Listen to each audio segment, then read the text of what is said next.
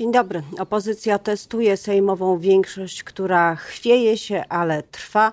Szykowany jest nowy kandydat lub kandydatka na wspólnego opozycyjnego marszałka Sejmu po tym, jak Elżbieta Witek zostanie poddana e, głosowaniu, które mają z tej funkcji usunąć, ale tak naprawdę tym, czym, to, co, czym żyje świat, to kryzys humanitarny, ludzki, polityczny, który nastąpił po wycofaniu się Amerykanów z Afganistanu. Polska w tym wszystkim jest e, bardzo istotna, była przecież częścią tej koalicji, która w Afganistanie e, walczyła z talibami, którzy teraz po prostu przejmują władzę i z każdym dniem e, są w Afganistanie mocniejsi. O tym za chwilę już będę rozmawiała z moim gościem, Zuzanna Dąbrowska.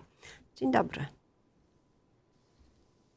A moim gościem jest poseł Koalicji Obywatelskiej Inicjatywa Polska Dariusz Joński. Dzień dobry. Dzień dobry, witam panią, witam państwa. Widzimy chyba pana na pokładzie pociągu szybko mknącego gdzie? Na wschodnią granicę?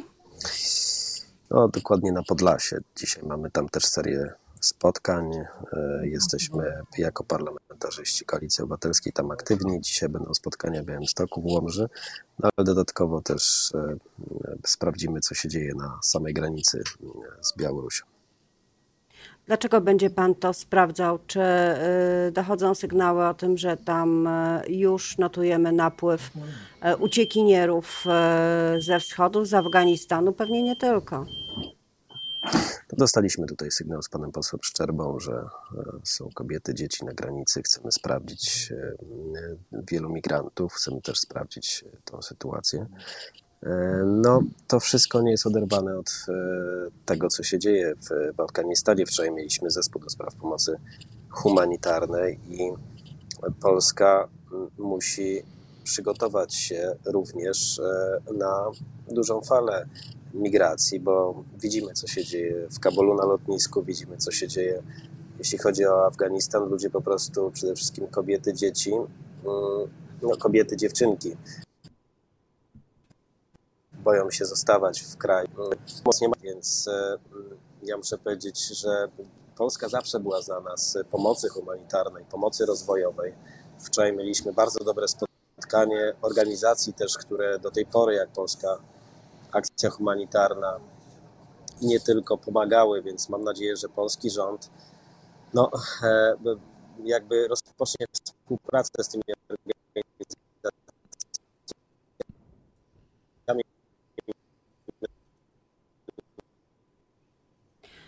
Przepraszam za to, że e, mamy kłopoty z transmisją, ale rozmawianie, e, rozmawianie z pociągu jest e, zawsze bardzo trudne dla naszych połączeń online'owych. Mam nadzieję, że za chwilę już pana posła będzie można lepiej słyszeć.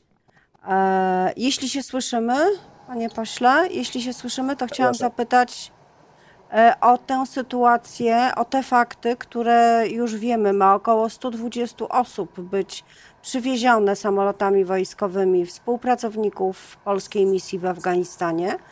E, opozycja mówi, że to jest za mało. Czy macie jakieś inne szacunki co do tego, ile osób powinniśmy, ilu osobom powinniśmy pomóc w przerzucie z Afganistanu? Wczoraj pytaliśmy na zespole przedstawicieli MSZ-u. Przedstawiono nam tylko informację, że ośmioro Polaków będzie ewakuowanych e, z terenu Afganistanu. Na pytanie, ilu współpracowników polskiej, e, polskiego kontyngentu, czy też e, kiedyś dawnej placówki dyplomatycznej NATO, nie chciano nam odpowiedzieć. Myślę, że ilość jest ważna, ale też jest bardzo ważne, e, co z tymi ludźmi się tutaj stanie w Polsce, jaką pomoc, na co ci ludzie mogą liczyć. Tego na to nie usłyszeliśmy też odpowiedzi. To jest szalenie istotne. Czy będą ci, ci ludzie mogli tutaj przykład posłać swoje dzieci, czy będą mogli liczyć na jakąś e, pomoc e, z naszej strony, gdzie będą ulekowani, jaki jest pomysł na nich po prostu. No to, jest, e, to, to są zasadnicze pytania, dlatego też daliśmy MSZ-owi więcej czasu, tydzień czasu, żeby to wszystko, o tym wszystkim porozmawiać, bo mam nadzieję też, że zmieni się też kurs rządzących, jeśli chodzi w ogóle o migrantów, bo w moim przekonaniu, tym, którym trzeba pomóc, to na pewno kobiety, na pewno dziewczynki, dzieci to, to są ci ludzie, którzy oczekują od nas bardzo realnego wsparcia i pomocy. Mam nadzieję, że tak jak to kiedyś bywało, po prostu to pokaże